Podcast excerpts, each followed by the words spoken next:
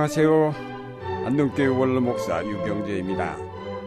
구약 미가서 4장 1절 이하 말씀해 보면 마지막 날에 있을 시온의 평화를 노래하였습니다.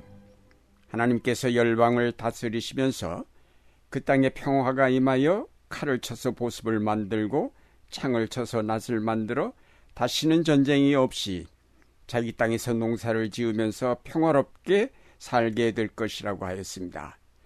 그 마지막 날에 하나님께서 저는 자와 쫓겨난 자들을 모아 남은 백성이 되게 하여 하나님께서 친히 저들을 영원히 다스리실 것이라고 하였습니다. 그러나 미가는 이와 같은 희망의 예언에 앞서 바로 그 예루살렘의 파멸을 예언하였습니다. 3장 12절에 보면 이러므로 너희로 말미암아 시온은 갈아엎은 밭이 되고 예루살렘은 무더기가 되고 성전에 사는 숲 풀의 높은 곳이 되리라 라고 하였습니다. 이 두 예언은 너무 대조적입니다. 예루살렘의 완전 파멸과 회복을 동시에 예언하였습니다. 인간의 죄로 말미암아 완전히 파멸될 수밖에 없는 예루살렘.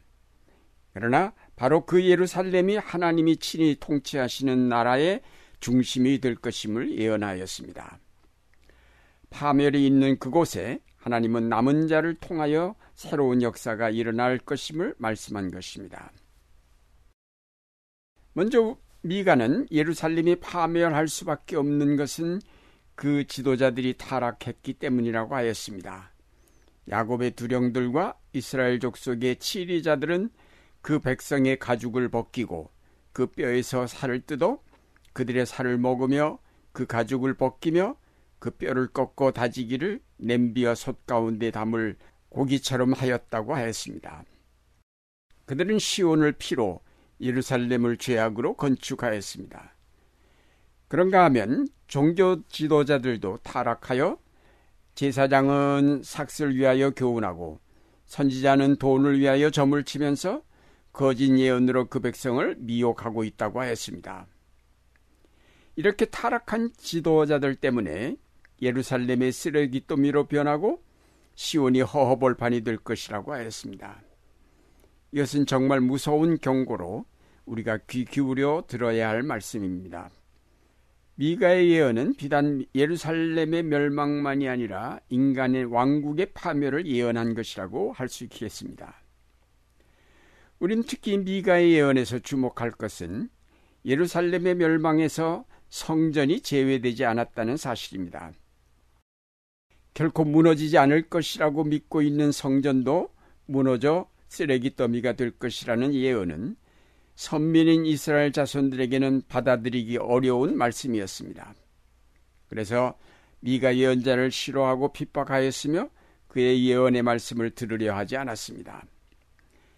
오늘날에도 그리스도인들은 세계가 다 멸망해도 자기들만은 구원을 받을 것이라는 믿음을 가지고 있습니다.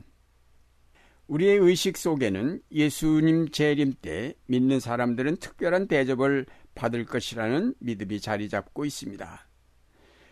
그러나 오늘날 교회들이 미가 시대 예루살렘의 종교보다 더 낫다고 할 수 있을까요?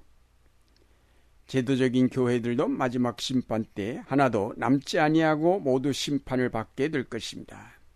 이제 우리는 정신을 차려야 할 때입니다. 다음으로 미가의 예언은 예루살렘이 완전히 파멸된 그곳에 하나님께서 친히 그의 남은 백성을 불러 모아 새로운 역사를 시작할 것이라고 하였습니다. 인간의 통치가 끝나고 새로 시작되는 나라는 하나님께서 친히 통치하신다는 사실이 강조되었습니다. 하나님께서 친히 불러 모으시는 사람들은 저는 자들, 쫓겨난 자들, 환란을 당한 자들입니다. 하나님은 그의 새로운 나라를 정치가들이나 종교 지도자들과 더불어 시작하신 것이 아니라 심판의 대환란에서 살아남은 곤고한 자들과 더불어 하십니다. 다시 말해서 그 나라의 백성은 부자들이나 권력자들이나 종교 지도자들이 아니라 버림받고 멸시당한 자들이 된다는 것입니다. 이들이 바로 남은 자들로 아무것도 자랑할 것이 없는 사람들입니다. 그들은 재산도 지식도 권세도 없는 나약한 존재들입니다. 그들 자신의 힘으로는 아무것도 할 수 없는 자들입니다. 그런데 하나님은 이런 남은 자를 택하여 그의 백성으로 삼으신다는 것입니다. 예수님께서 오셔서 천국 백성이 될 사람으로 심령이 가난한 자들, 애통하는 자들, 온유한 자들, 의에 줄이고 목마른 자들, 긍휼히 여기는 자들, 마음이 청결한 자들, 평화를 위해 일하는 자들이라고 지적하신 말씀과 일치합니다. 하나님은 이렇게 이슬과 같이 보잘 것 없는 남은 자들을 택하셔서 그의 크신 역사를 이루어 가신다는 것입니다. 이것은 결국 하나님의 나라는 인간의 어떤 능력이나 지혜나 권능으로 되는 것이 아니라 오직 하나님의 권능으로 이루어진다는 사실을 뜻합니다. 하나님은 그의 뜻을 거스르는 문명의 바벨탑을 쌓아 올리는 교만한 자들을 심판하시므로 그들의 교만을 꺾으시고 그 속에 새로운 인간성을 집어넣어 겸손한 자 되게 하셔서 그의 나라의 백성이 되게 하십니다. 예수 그리스도는 온 인류의 교만을 그의 몸에 친히 짊어지시고 십자가에 달리셨습니다. 예수 그리스도의 십자가의 죽음은 바로 이 인간이 쌓아올린 문명에 대한 하나님의 심판입니다. 하나님께서 예수 그리스도의 십자가를 통하여 지금 인간의 바벨탑을 심판하고 계신 것입니다. 마지막 심판날에 반드시 이 하나님을 거역한 문명에 대한 철저한 심판이 있을 것입니다. 그래서 거기서 모든 악은 철저하게 소멸될 것입니다. 그러나 예수 그리스도께서 사흘 만에 부활되셨습니다. 그것은 바로 하나님의 철저한 심판을 통과한 후 모든 만물이 다시 생명을 부여받는다는 사실을 우리에게 증언해 주는 사건입니다. 예루살렘이 철저하게 파멸되어 사실상 남은 것이란 아무것도 없었습니다. 그 폐허 위에 하나님께서 모아온 남은 자들이란 고난의 풀무불을 통과하여 새롭게 태어난 사람들입니다. 여기서 남은 자란 새롭게 태어난 자, 중생한 자를 뜻합니다. 예루살렘 멸망이라는 죽음을 통하여 그들이 가지고 있던 모든 교만과 무지와 어리석음의 죄가 사라지고 겸손한 자로 다시 태어난 사람들이 바로 남은 자들입니다. 오늘 예수 그리스도를 믿는 사람들은 바로 그런 의미에서 남은 자들입니다. 그렇다면 우리 남은 자들은 바로 이 바벨탑 문명을 거부하고 그 문명의 깃들에 있는 인간의 오만과 방자함을 직시하면서 하나님의 뜻에 겸손히 따르는 자들이 되어야 할 것입니다. 그러나 아직 우리는 철저하게 이 문명에 대한 미련과 욕심을 십자가에 못 박지 못한 채 엉거주춤하여 거기에 머물고 있는 것이 아닐까.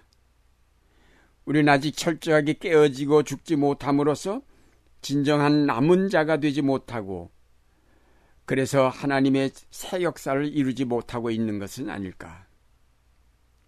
히브리서 말씀해 보면 하나님께서 사랑하는 자식에게 채찍을 들어 징계하시는 까닭은 그의 거룩하심에 참여케 하고 의의 평강한 열매를 맺게 하시기 위한 것이라고 하였습니다.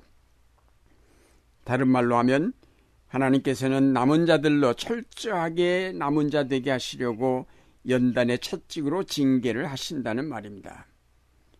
오늘날 우리가 계속적으로 당하고 있는 고난의 역사는 우리를 철저한 남은 자 되게 하시려는 하나님의 채찍으로 보아야 할 것입니다.